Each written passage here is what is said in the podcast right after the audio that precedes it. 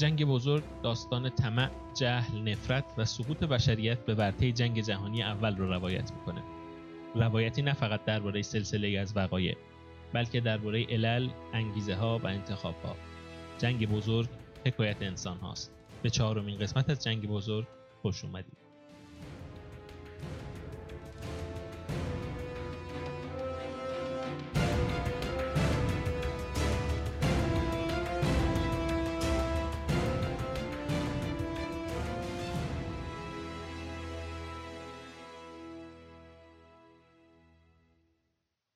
قسمت قبل درباره جنگ خوک شنیدید نبردی تجاری و سیاسی بین امپراتوری اتریش مجارستان و کشور کوچک و جوان سربستان که با افتضاح سیاسی بسیار بدی برای اتریشیا به پایان رسید. سرب تونستن از این بحران استفاده کنن و برای خودشون شرکای تجاری و سیاسی جدیدی پیدا کنن. یه جونی به صنعتشون بدن های ریلی و ارتششون رو بازسازی کنن و مهمتر از همه خودشون رو به عنوان یه ملت آزاد و مستقل در صحنه سیاسی اروپا بازیابی کنند. در طرف مقابل اتریشی ها نه فقط انحصارشون در تامین تسهیلات مالی دولت سربستان و به تب نفوذشون روی تصمیم گیری های بلگراد رو از دست داده بودند که آبروشون هم به عنوان یک قدرت بزرگ در خطر بود و حس می‌کردن به رده قدرت های درجه دو مثل ایتالیا، عثمانی و اسپانیا سقوط کردند. بدتر از همه اهمیت استراتژیک از دست رفتن سربستان به عنوان یک متحد یا حداقل یه همسایه رام و سربزیر بود. در صورت جنگ با روسیه اتریش به همه نیروهاش در مرزهای شرقی نیاز داشت و نگه داشتن یه دوجین لشکر در مرز 900 کیلومتری با سربستان به معنی شکست حتمی مقابل روسیه بود. بعد از جنگ خوکا سه ماهی اروپا در صلح آرامش نسبی بود. در تابستون اون سال تنها خبر مهم در روزنامه های اروپایی به جز برگزاری چهارمین دوره بازی های المپیک در لندن خبر به توپ بستن مجلس و شروع جنگ داخلی در ایران کودتای افسران ارتش سوم ترکیه در قسطنطنیه بود که قصد داشتند دوباره قانون اساسی و مجلس شورا را در عثمانی برقرار کنند. درباره علل و پیامدهای این کودتا حتما در قسمت نهم جنگ بزرگ مستقل و مفصل صحبت می‌کنیم. اما فعلا همین بسه که پیامی که این تحولات به کشورهای همسایه عثمانی مخابره کرد این بود. اجالتا در استانبول سگ صاحبش رو نمی‌شناسه.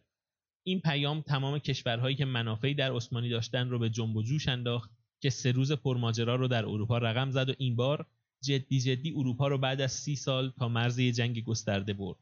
در 5 اکتبر یعنی دوازده مهر امیرنشین های بلغاریه و روملی شرقی با عنوان پادشاهی متحد بلغارستان اعلام استقلال کردند. امیرنشین هایی که هر دو تحت فرمان شاهزاده فردیناند باتنبرگ پسر شاهزاده الکساندر باتنبرگ بودند که شاید از اپیزود قبلی اسمش یادتون باشه. بعد در ششم اکتبر یعنی 13 مهر دولت اتریش مجارستان اعلام کرد که ولایت بوسنی و هرزگوین رو که قانونا جزو خاک عثمانی محسوب می‌شد اما از سی سال پیش در اشغال اتریش بود رسما زمینه خاک خودش می‌کنه و در نهایت در 7 اکتبر یعنی 14 مهر حکومت خودمختار کرت اعلام کرد که دیگه خودش رو تحت قیومیت عثمانی نمی‌دونه و به یونان میپیونده. در سه روز امپراتوری عثمانی مالکیتش بر دو سوم متصرفات اروپاییش را از دست داده بود. هرچند در مورد بوسنی و بلغاریه سی سال در مورد روملی 23 سال و در مورد کرت حدود ده سال بود که عثمانی عملا قدرت کنترل خاصی در اداره امور نداشت. ولی به هر حال بخش مهمی از بودجه دولت از سهم دولت عثمانی از مالیات این ولایات تعمین می‌شد و از لحاظ اعتبار سیاسی هم قضیه اهمیت ویژه‌ای داشت. همچنین از نظر استراتژیک و امنیت نظامی هم همین مالکیت سوری بر این مناطق کافی بود تا دول دیگه نتونن نیروی نظامی دائمی و در مقیاس قابل توجه در این مناطق مستقر کنند. عاملی که با اعلام استقلال یا الحاق این مناطق به کشورهای دیگه از دست میره. این مسئله تو بلغارستان از همه جا برجسته تر بود. بلغارها توایفی از تبارها و پیشینه های نژادی و دینی متنوع بودند که در قرن هفتم میلادی و در بهبوهه درگیری امپراتوری روم شرقی با خلافت تازه تأسیس اسلامی به موسیا مهاجرت کردند. موسیا یا همون سرزمینی که امروزه به بلغارستان معروفه اسم منطقه ای از قلمرو بیزانس بود که بین قسطنطنیه و رود دانوب واقع می‌شد. این توایف که طی صدها سال مسیحی شده بودند زبان اسلاوی بینشون رایج شده بود و با ساکنین قبلی موسیا یعنی یونانی ها، تراکی ها و کلت ها کاملا مخلوط شده بودند در طول قرون وسطا همیشه حکومت‌های کوچیک و بزرگ مستقلی از بین خودشون داشتن. بلغارها داشتن زندگیشون رو می‌کردن که در نیمه دوم قرن 14 میلادی یعنی قبل از اینکه اروپا بتونه از ضربه اون سیاه کمر راست کنه بلای جدیدی نازل شد سلطان مراد عثمانی مراد و پسرش با یزید اول در عرض چند دهه تمام بلغارستان رو شخ زدن و دست آخر سلیمان چلبی شاهزاده عثمانی در 1393 شهر تارنوو بزرگترین قلعه بلغارها رو فتح کرد و بسات حکومت‌های محلی بلغار رو برای همیشه جمع کرد. از این زمان به بعد به مدت بیش از 400 سال بلغارستان بخش بیچون و چرا و جدایی ناپذیری از امپراتوری عثمانی بود و نسبت به سایر مناطق مسیحی نشین و حتی خیلی از مناطق مسلمان نشین قلمرو عثمانی شورش ها و قیام های کمتری رو تجربه کرده بود. اما در قرن 18 که اوضاع مالی امپراتوری عثمانی رو به خرابی بود، پدیده کورجالی شد بلای جون اهالی بلغارستان. دولت عثمانی معمولا پول کافی برای پرداخت مواجب همه سربازان رو نداشت و برخلاف سالهای قبل که جنگهای عثمانی معمولا با پیروزی و غنایم جنگی همراه بود در این دوره دیگه امکان پرداخت حقوق سربازان به صورت غنایم یا تقسیم سرزمین های فتح شده وجود نداشت. کورجالی ها گروه از سربازان قشون عثمانی بودند که به عوض دریافت مواجبشون مجوز رسمی تاخت و تاز و قارت در مناطق کافرنشین داخل قلمرو عثمانی رو می‌گرفتن. مثل اینکه نیروی انتظامی به پرسنل کلانتری یوسف آباد بگه به جای حقوقتون اجازه دارید هفته دو روز برید برامین زور گیرید. بین این مناطق کافرنشین بلغارستان هم آباد و ثروتمند بود هم از همه جا به استانبول نزدیکتر و دم دستتر این روند باعث شد کم کم خیلی از کشاورزا و دامدارای بلغارستان از روستاها و دشتها فرار کنن و بیان به شهرها. زندگی در شهر هم یه فرق خیلی مهم با روستا داره. بحران هویت. این سیر مهاجرت بلغارها از روستاها به شهرهایی مثل سوفیه تارنوو وارنا کارلوو اسکوپیه و لوک به تدریج باعث احیای هویت ملی بلغاری شد.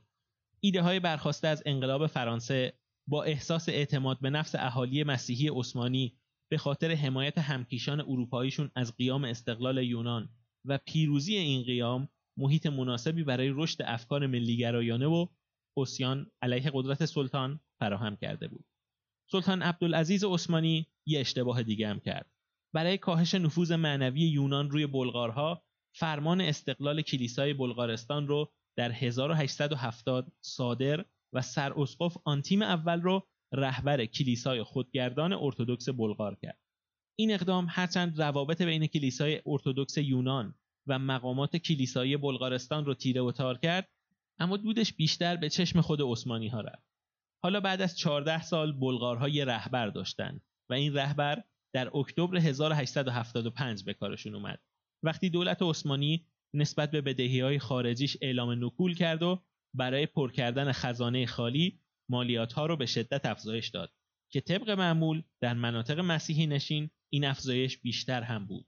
بلغارها که جونشون به لبشون رسیده بود به رهبری سراسقف آنتیم در آوریل 1876 در پلوودیف شورش کردن و سلطان هم با اعزام باشی بزوغها اونها را سرکوب کرد.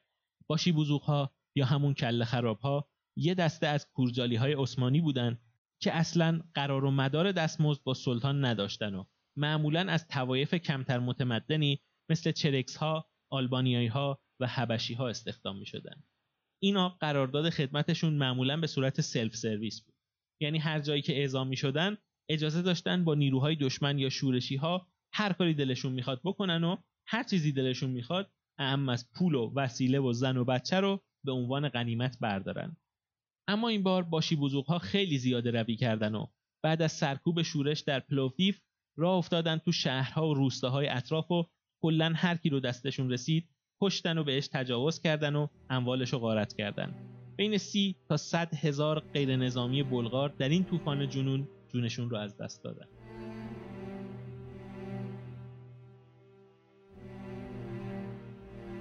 گزارش تجاوز و کشتار زنها و بچه های پناه گرفته در کلیساها به خصوص قتل عام گسترده در شهر باتاک و برخوردی همینقدر خشن با شورش همزمان در ناحیه هرزگوین افکار عمومی اروپا رو به خشم آورد.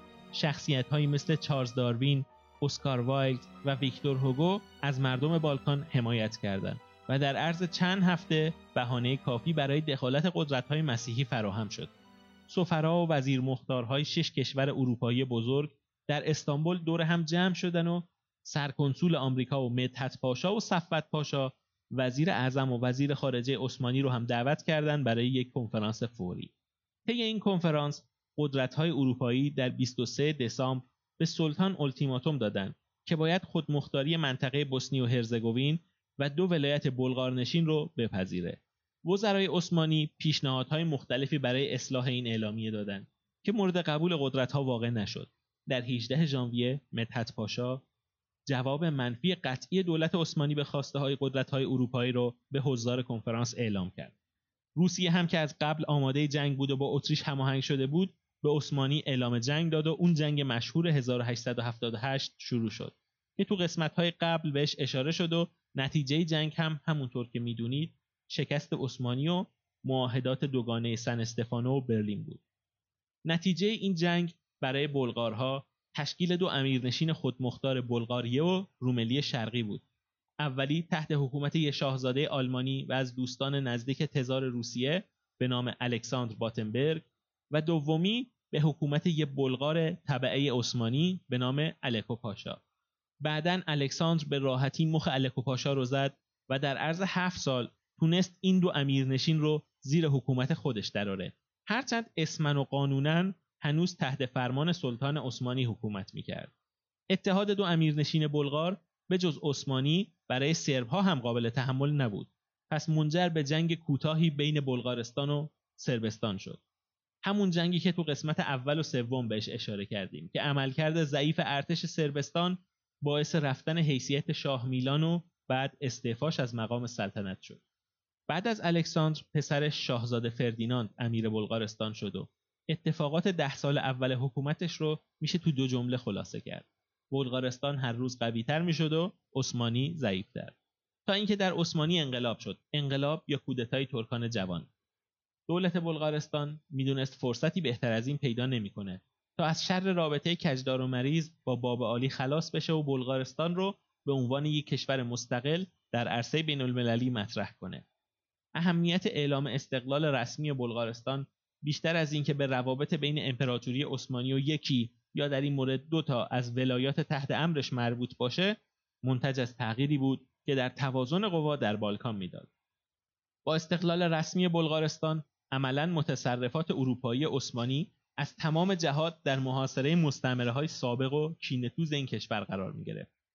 اگر از من بپرسید از چه نقطه جنگ در بالکان و به طبع اون جنگ بزرگ اجتناب ناپذیر شد نظر من همین اعلام استقلال بلغارستانه در واقع تا قبل از این تاریخ در صورت شعله شدن آتش جنگ در بالکان کافی بود که بلغارستان مستقیما به عثمانی خیانت نکنه و اجازه عبور فوری روسها از خاکش رو صادر نکنه. تا فرصتی کافی برای ارتش عثمانی فراهم بشه که سربها و یونانی ها رو قبل از رسیدن کمک ارتش روسیه شکست بدن و در این مدت هم قدرت های اروپایی فرصت واکنش به روسیه و حمایت از تمامیت ارزی عثمانی رو داشته باشد اما حالا در صورتی که استانبول سپاه خودش رو روانه جنگ احتمالی با سربستان و یونان می‌کرد بلغارها و به احتمال زیاد متحدین روسشون دقیقا پشت سر ترک و در فاصله 250 کیلومتری استانبول قرار می گرفتن. قدرت های اروپایی خصوصا انگلستان، آلمان و فرانسه از زمان شورش محمد علی در مصر و بعدتر در جنگ کریمه و سر ماجرای به هم زدن قرارداد سن استفانو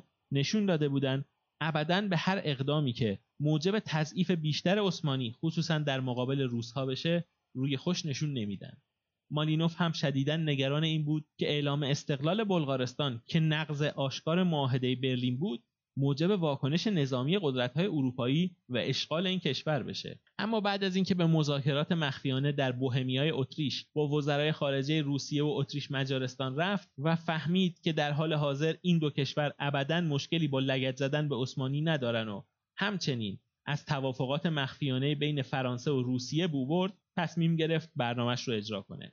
نخست وزیر مالینوف فورا به بلغارستان برگشت و فردیناند رو از ییلاقش در مجارستان به تارنوو پایتخت تاریخی و قلب معنوی ملت بلغار کشوند. اونجا در 4 اکتبر 1908 اعلامیه استقلال و تشکیل پادشاهی بلغارستان رو داد دست شاهزاده فردیناند که حالا شده بود تزار فردیناند تزار تمام بلغارستان امپراتور معظم عثمانی خادم الحرمین شریفین امیر عرب و عجم و قیصر روم با یه تیکه کاغذ نامرغوب و بدحروف چینی شده نیمی از درآمد مالیاتیش از متصرفات اروپایی رو از دست داده بود. خبر بدتر این بود که قرار نبود خبرهای بد به این زودی تموم شه.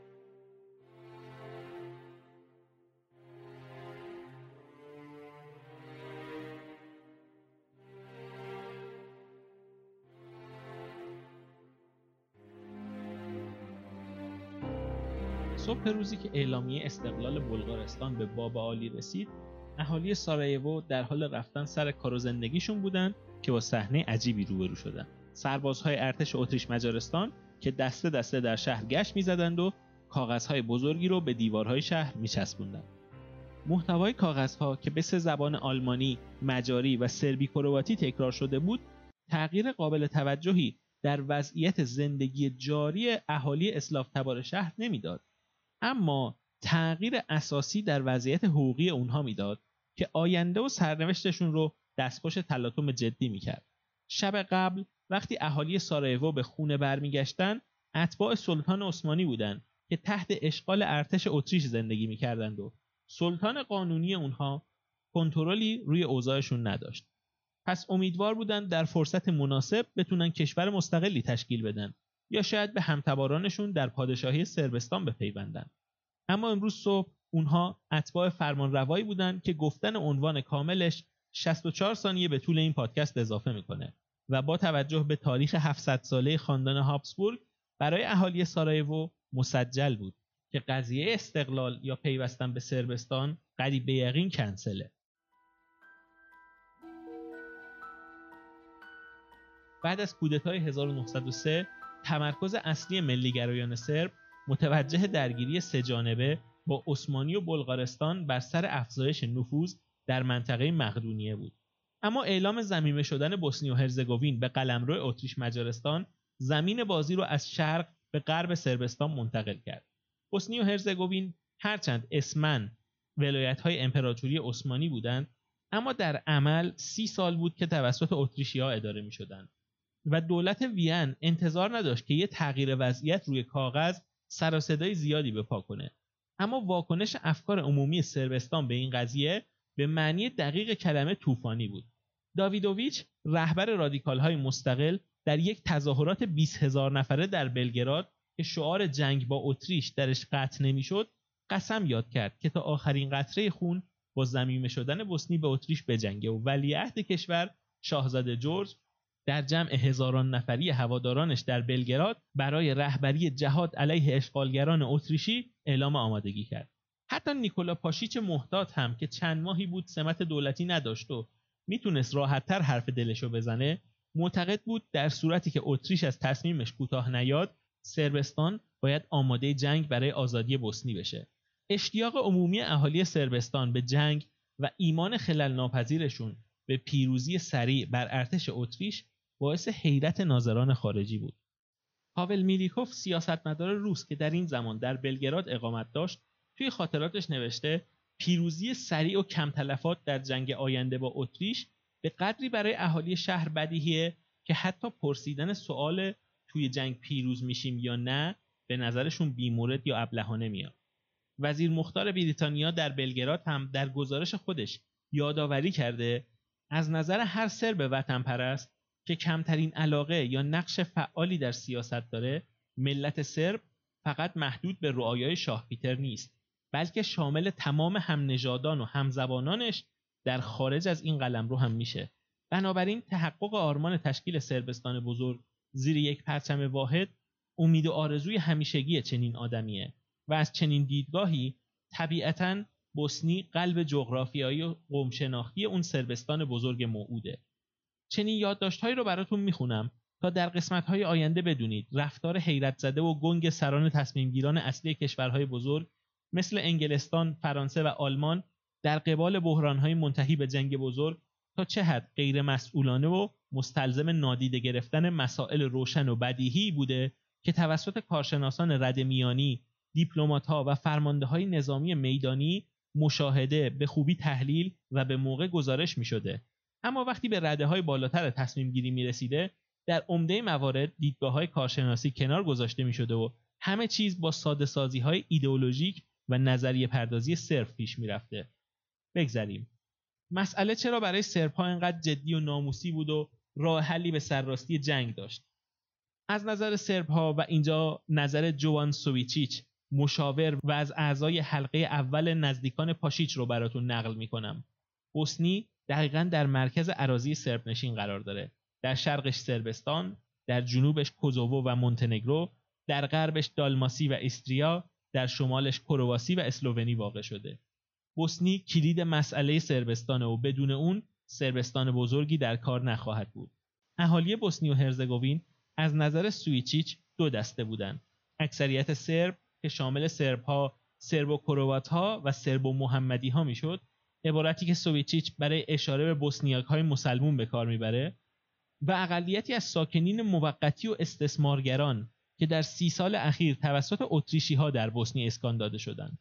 طبیعیه با ترویج چنین دیدگاهی در فضای سیاسی سربستان بحران بوسنی یک راه حل بیشتر نمیطلبه. بوسنی باید جزو سربستان باشه و هر غیر سربی و احتمالا کروات یا بوسنیاکی که در مقابل سرب بودن مقاومت کنه باید از این سرزمین رونده بشه. از وسط این طوفان خشم و حیاهو یک سازمان جدید سربلند کرد و دائیه پیگیری اهداف ملی سربستان رو سر داد. سازمان دفاع ملی سربستان با علامت اختصاری SNO. SNO به سرعت 220 کمیته محلی در شهرها و روستاهای سربستان تشکیل داد و هزاران عضو گرفت و حتی شبکه ای از شعبات غیررسمی هم در بوسنی و هرزگوین راه انداخت. این سازمان به سرعت تونست کمپین الحاقگرایی که در سالهای گذشته توسط دولت و عوامل خودسر در مقدونیه شکل گرفته بود رو در خودش جذب و انرژیش رو به سمت مسئله بوسنی هرزگوین منتقل کنه. سازمان دفاع ملی از یه طرف گروه های پارتیزانی در حد هزاران نفر و شبکه های جاسوسی و گردآوری اطلاعات تربیت می‌کرد از یه طرف در تمام لایه های جامعه داوطلب جذب می‌کرد و از طرف دیگه فشار بیامانی به دولت بلگراد وارد می‌کرد تا سیاست خارجی تهاجمی تری رو دنبال کنه. اونها تونستن نیروهای خودسری که چندین سال درگیر شورش و عملیات نامنظم در مقدونیه بودند رو جذب خودشون کنن و به سرحدات بوسنی بفرستن که یکیشون هم سرگردی به نام ووجا تانکوسیچ رفیق گرمابه و گلستان آپیس بود. فضا جوری شده بود که انگار کل ملت سربستان آمادن کمربند انفجاری ببندن و خودشون رو تو اتریش منفجر کنن. رهبران سیاسی در بلگراد اولش از این قوقا حمایت کردند ولی به سرعت فهمیدن که این مسجد جای غذای حاجت نیست و آب رفته بوسنی قرار نیست به جوب برگرده. عامل اصلی سر عقل اومدن سریع سران سربستان رفتار سرد روزها بود که برخلاف مواردی که سرپا قصد داشتند پاچه عثمانی رو بگیرن این بار کمترین تشویق و حمایتی حتی نمادین هم از سفیر روسیه دریافت نکردند. دلیلش هم موافقت مخفیانه ایزوولسکی و ارنتال وزرای امور خارجه روسیه و اتریش بود که سر قضیه بلغارستان بهش اشاره کردم. ایزوولسکی حتی از چند روز قبل به میلووانوویچ اطلاع داده بود که اتریش قراره بوسنی رو ضمیمه کنه در سفرش به آب گرم مارینباد در اتریش ایزوولسکی وقتی با وزیر خارجه صربستان روبرو شد اخطار داد که علیرغم اینکه سن پترزبورگ کشورهای بالکان رو مثل فرزندان خودش می‌دونه اما در صورتی که اتریش بخواد حکومتش بر بوسنی رو رسمیت بده کاری از دست روسیه بر نخواهد اومد البته ایزوولسکی به این مسئله اشاره نکرد سال قبل خودش پیشنهاد الحاق بوسنی رو به ارنتال داده تا موضع اتریش رو درباره استقلال بلغارستان و افزایش امتیازات روسیه در تنگه های بوسفور و داردانل نرم کنه. میلووانوویچ که همیشه طرفدار تسامح و احتیاط بود و حتی موضع سفت و محکم پاشیچ سر ماجرای جنگ خوک ها رو تندروی خونده بود حالا خودش در وضعی بود که موضع تهاجمی براش به معنی خودکشی ملی بود و موضع مسالمت جویانه به معنای خودکشی سیاسی. میلووانوویچ تمام تلاشش رو کرد که بین کوتاه اومدن بی قید و شرط جلوی موضع برتر اتریشی ها و در نتیجه متهم شدن به خیانت به های ملی و دمیدن بیشتر در آتش جنگ طلبی یه جایی اون وسط پیدا کنه و بیسته اما چون این کار خیلی امکان پذیر نبود مجبور بود در صحنه عمومی مواضع ملیگرایان تندرو رو تکرار کنه و پشت میز مذاکره از گرفتن کل بوسنی برای سربستان به گرفتن قرامت ارزی محدود در مثلث مرزی سربستان، بوسنی و مونتنگرو کوتاه بیاد و بعدتر حتی خواسته هاش رو به دریافت نوار باریکی در منطقه نوی پازار محدود کنه. نوی پازار همون باریکه از خاک عثمانی بین هرزگوین، سربستان و مونتنگرو بود که مثل بوسنی هرزگوین از سی سال قبل در اشغال اتریش مونده بود. اما بعد از اعلام الحاق بوسنی اتریشی ها نیروهاشون رو از اونجا خارج کردن و نوی پازار رو تحویل نیروهای عثمانی دادن. میلووانوویچ در صحنه واقعیت هیچ اهرم سیاسی و نظامی در اختیار نداشت. اما در داخل خودش رو اصلا از تک و تا نینداخت و هرچند دو پهلو و مبهم ولی وعده نبردی اجتناب ناپذیر بین ملت بزرگ سرب و اتریش اشغالگر در آینده دور یا نزدیک رو می‌داد. پاییز و زمستان 1908 بلگراد محل رفت آمد دیپلمات ها و فرستادگان قدرت های جهانی بود که از دولت سربستان تقاضا می‌کردند که در برابر امر واقع سرسختی نشون نده و کوتاه بیاد. وزرای دولت هم همگی تو این چند ماه پذیرفته بودند که راه دیگه ای ندارن. اما مشکل اینجا بود که کی قرار مسئولیت این کوتاه اومدن که در فضای داخلی خیانت به آرمان اتحاد سربستان تعبیر می‌شد رو به عهده بگیره. اون فضای ذهنی که در چند دهه اخیر در سربستان شکل گرفته بود و باور هر جا سرب هست آنجا سربستان است راه تفکیک بین منافع ملی و اولویت های قومی رو از سیاستمداران سربستان گرفته بود. وقتی سرب صرف نظر از اینکه طبعه سربستان باشه یا نه مساوی سربستان بشه چیزی به نام کوتاه اومدن از منافع همتباران به سود منافع ملی بیمعنی میشه. چون منافع قومی و تباری در واقع همون منافع ملیه. تو چنین جوی تندروها همیشه به لحاظ گفتمانی قدم جلوان. چون لحن مباحثه و مرز حوزه گفتمانی در سطح ملی رو اونها تعیین می‌کنن و هر چیزی مسالمت جویانه تر از اون تعبیر به خیانت و وطن فروشی میشه. برای همین میان روها هم مجبورن درون همون ادبیات و با همون واژگانی که تندروها تحمیل کردن حرف بزنن تا صداشون شنیده بشه. همین هم درک تنوع نظرات و اختلافات رو برای ناظر خارجی سخت می‌کنه و شبهی از وحدت کلمه و همبستگی رو بهش عرضه می‌کنه که قابل شکاف و در نتیجه مایل به مذاکره و انتخاب راه حل مسالمت آمیز نیست. دینامیک خطرناک همین فرهنگ سیاسی بود. که در بحران جوان و جولای 1914 گریبان بلگراد رو گرفت. در نهایت طبیعی بود که اتریش مجارستان به عنوان یکی از قدرت‌های اصلی اروپا ولو دچار ضعف و افول موفق بشه ارادش رو به سربستان کوچک و تنها تحمیل کنه. اتریش مجارستان با 50 میلیون نفر جمعیت و 680 هزار کیلومتر مربع مساحت 400 هزار نفر ارتش دائمی داشت و توان زیر پرچم آوردن بیش از 2.5 میلیون سرباز. بنابراین در یه جنگ رو در رو به راحتی می‌تونه سربستان رو خرد کنه. کشوری محصور در خشکی و با دو میلیون و 900 هزار جمعیت که بدون تأمین مهمات از فرانسه بیش از چند هفته نمی‌تونست مقاومت کنه. در فوریه 1909 کابینه جدید به نخست وزیری پیرمردی ادیب و اهل کتاب به نام استویان نوواکوویچ تشکیل شد. نوواکوویچ از 36 سال پیش به دفعات پست های وزارت و سفارت مختلفی رو تجربه کرده بود. یعنی سابقش در دولت 27 سال از میلووانوویچ و 16 سال از پاشیچ بیشتر بود. اون هم پیشکسوتترین و محترمترین سیاستمدار زنده سرب بود و هم عمر سیاسیش رو به پایان بود.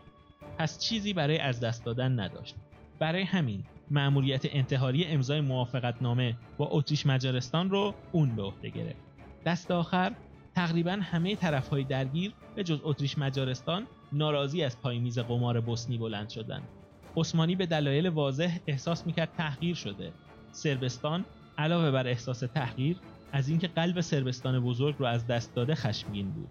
روسها که به وعده اصلاح معاهده برلین و افزایش حق دسترسی ناوگان روس به دریای مرمره وارد این بازی شده بودند بعد از اینکه انگلستان جلوی اصلاح اون بند از معاهده را گرفت معتقد بودند ارنتال وزیر خارجه اتریش با اطلاع قبلی از موضع بریتانیا با روسها وارد مذاکره شده و به قول خودشون این یهودی مکار فریبشون داده. حتی ایتالیایی ها هم از اینکه اتریشی ها روی بند هفت اتحاد مثلث تقوت کرده بودند حسابی دلخور بودند.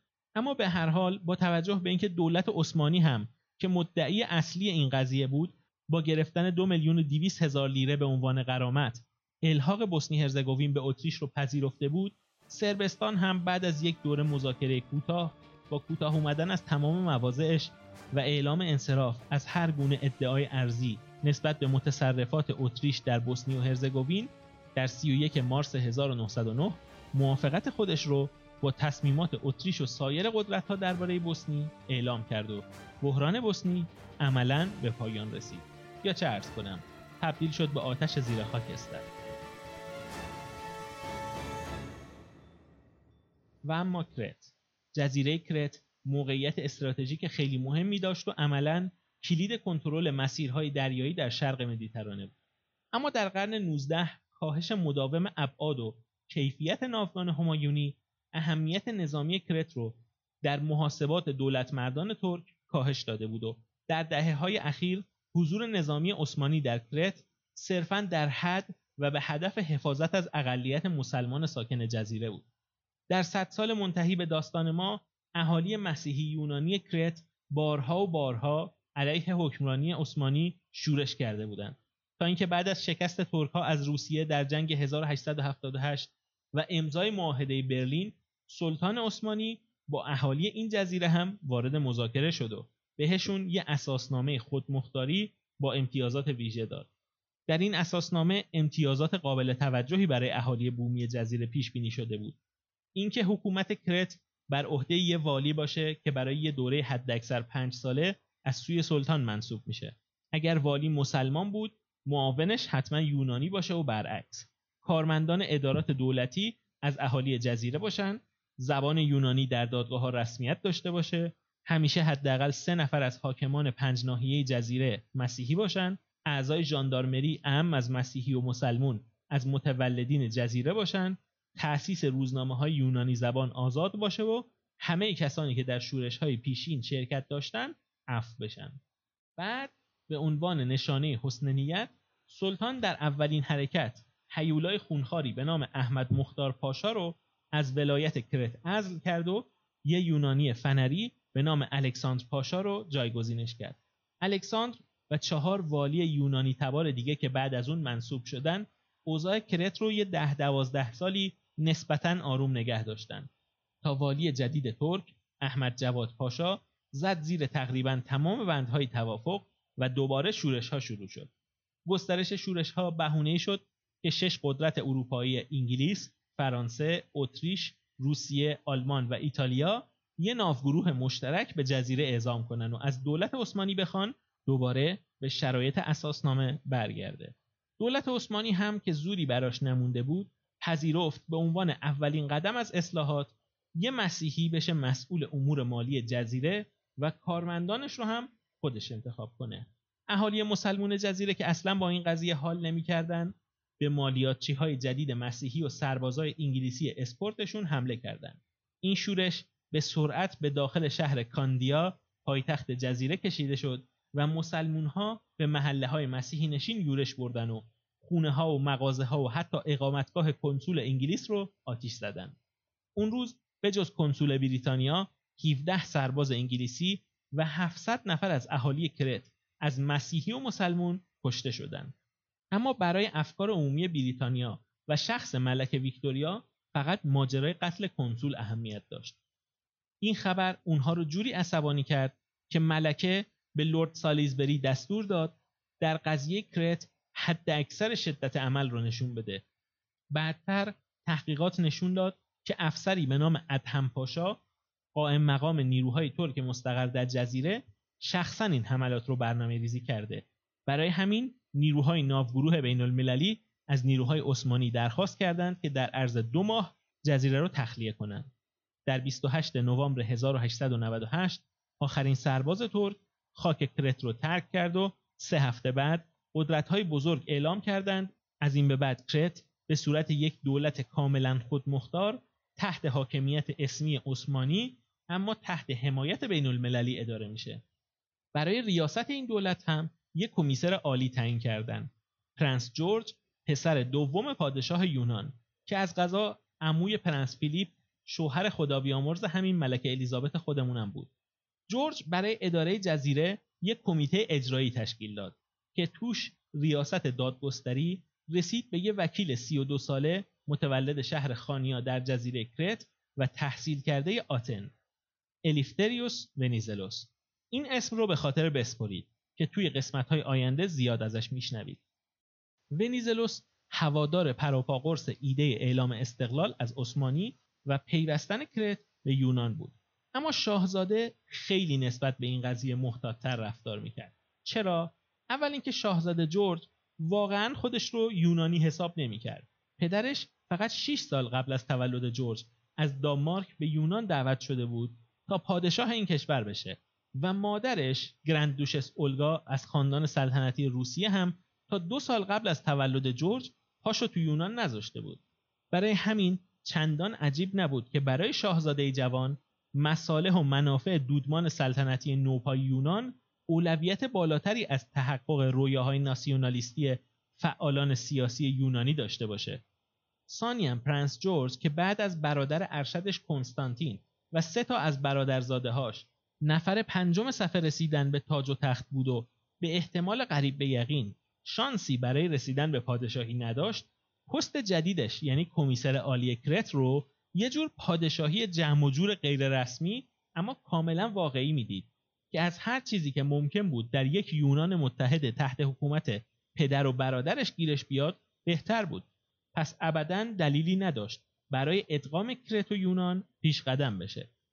ثالثا الحاق بی مقدمه کرت به یونان خصوصا بدون حمایت مستقیم قدرت های بزرگ می‌تونست برای دولت یونان خیلی گرون تموم بشه. کرت هرچند به عنوان محل شروع قیام استقلال یونان به لحاظ احساسی و نمادین جایگاه خیلی مهمی در شبکه معنایی ملیگرایان یونانی داشت. ولی به لحاظ اقتصادی و ژئوپلیتیک اونقدر برای حکومت یونان اهمیت نداشت که به خاطرش خطر یه جنگ دیگه با عثمانی رو بپذیره. علل خصوص اینکه از شکست مفتزهانه ارتش یونان که در حمایت از شورشیان مسیحی در کرت و ساموس به مواضع ارتش عثمانی حمله کرده بود دو سال هم نمیگذشت. سال بعد ونیزلوس به خاطر همین اختلافات از کمیته اجرایی کرت استعفا داد و برای دم و دستگاه حزب و روزنامه را انداخت و خط اتحاد با یونان رو تبلیغ کرد. در مارس 1905 ونیزلوس و هوادارانش تو روستایی به نام تریسو نزدیک خانیا مرکز کرت جمع شدند و تشکیل شورای انقلابی کرت رو اعلام کردند که از مقامات محلی و نمایندگان مجلس کرت می‌خواست اتحاد کامل کرت رو با یونان رسما اعلام کنه. این شورای انقلابی البته کار خاصی از پیش نبرد و بعد از چند ماه اردو زدن. تو تپه های اطراف شهر شورشیان قبول کردند در ازای عفو عمومی نصف سلاحها و مهماتشون رو تحویل ژاندارمری بدن و برن خونه. اما همین اقدام فضای سیاسی کرت رو عوض کرد. چند ماه بعد از پایان شورش تریسو هواداران ونیزلوس چهل تا از 77 انتخابات شهرداری و 36 کرسی در مجلس قانونگذاری کرت رو بردن. مجلس جدید به محض افتتاح بیانیه داد که کرت باید به یونان ملحق بشه و تا وقتی که مجمع کنسول های شش قدرت اروپایی که عملا مرجع تصمیم گیرنده مسائل مربوط به سیاست خارجی در جزیره بودن جوابی به این بیانیه ندن مجلس از تشکیل جلسه خودداری می‌کنه قدرت ها می‌دونستند که عثمانی واقعا به مو بنده و اصلا تمایلی به برهم زدن سکون وضعیت در هر مسئله مرتبط با عثمانی نداشتند. پس به جای قبول فوری الحاق کرت به یونان یه سری امتیازات اقتصادی و قولهای مالی به کرتی ها دادن و در مقابل یه سری سنگ بروکراتیک جلوی پای جزیره نشینا انداختن و گفتن تا تکلیف یه سری مسائل حل نشه جدا شدن کرت از عثمانی امکان پذیر نیست. مسائلی از قبیل حقوق سیاسی و اجتماعی اقلیت 8 درصدی مسلمانان ساکن جزیره و مسئله اموال غیرمنقول مسلمینی که نمی‌خواستند در یک کرت تحت حکومت یونان زندگی کنند و مساجد و موقوفاتی که در صورت مهاجرت مسلمونا متروکه می‌شد.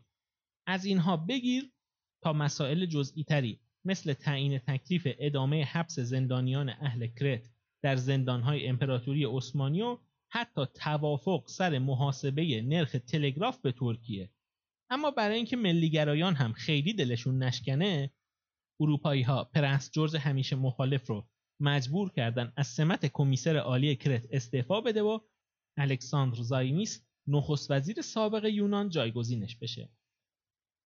زایمیس در سپتامبر 1906 وارد جزیره شد و با کمک مجلس محلی به سرعت یک قانون اساسی جدید برای کرت تدوین کرد که حقوق برابر برای مسلمین کرتی و ترک های ساکن جزیره رو تضمین می‌کرد و به قدرت های اروپایی هم اطمینان داد که فعلا قصد حمایت از هیچ مصوبه‌ای برای الحاق به یونان رو نداره. قدرت ها هم که یک سر داشتن و هزار سودای مهمتر از کرت خیالشون که از به قول خودشون ثبات راحت شد در طول سال 1907 یکی یکی نیروهاشون رو از جزیره تخلیه کردند. اما کودتای ترکان جوان در استانبول در تابستان 1908 اوضاع رو به هم ریخت. کرت در آستانه یه انتخاب مهم بود و وقت زیادی هم نداشت.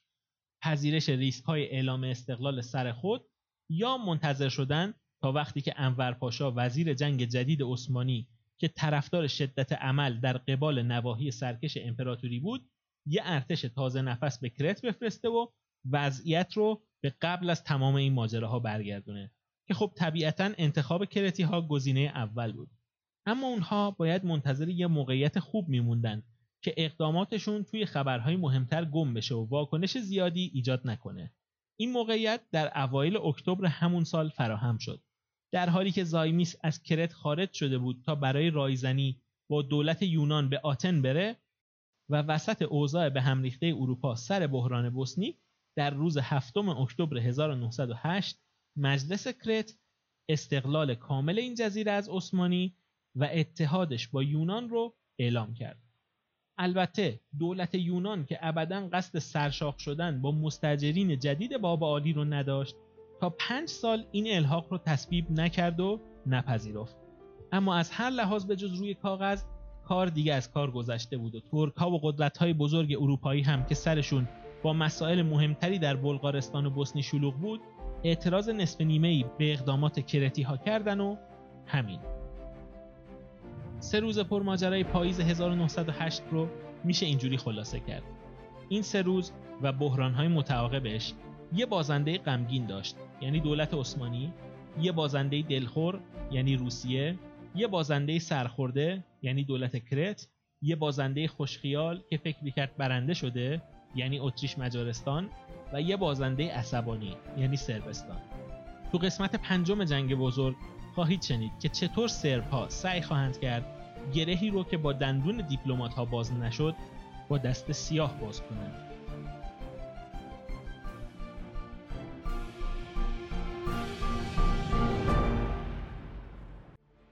اگر از شنیدن این قسمت از جنگ بزرگ لذت بردید خوبه که بدونید جنگ بزرگ با حمایت شما تولید میشه. لینک صفحه حامی باش ما رو می‌تونید توی توییتر جنگ بزرگ پیدا کنید. کامنت فالو و لایک فراموش نشه و خداحافظ.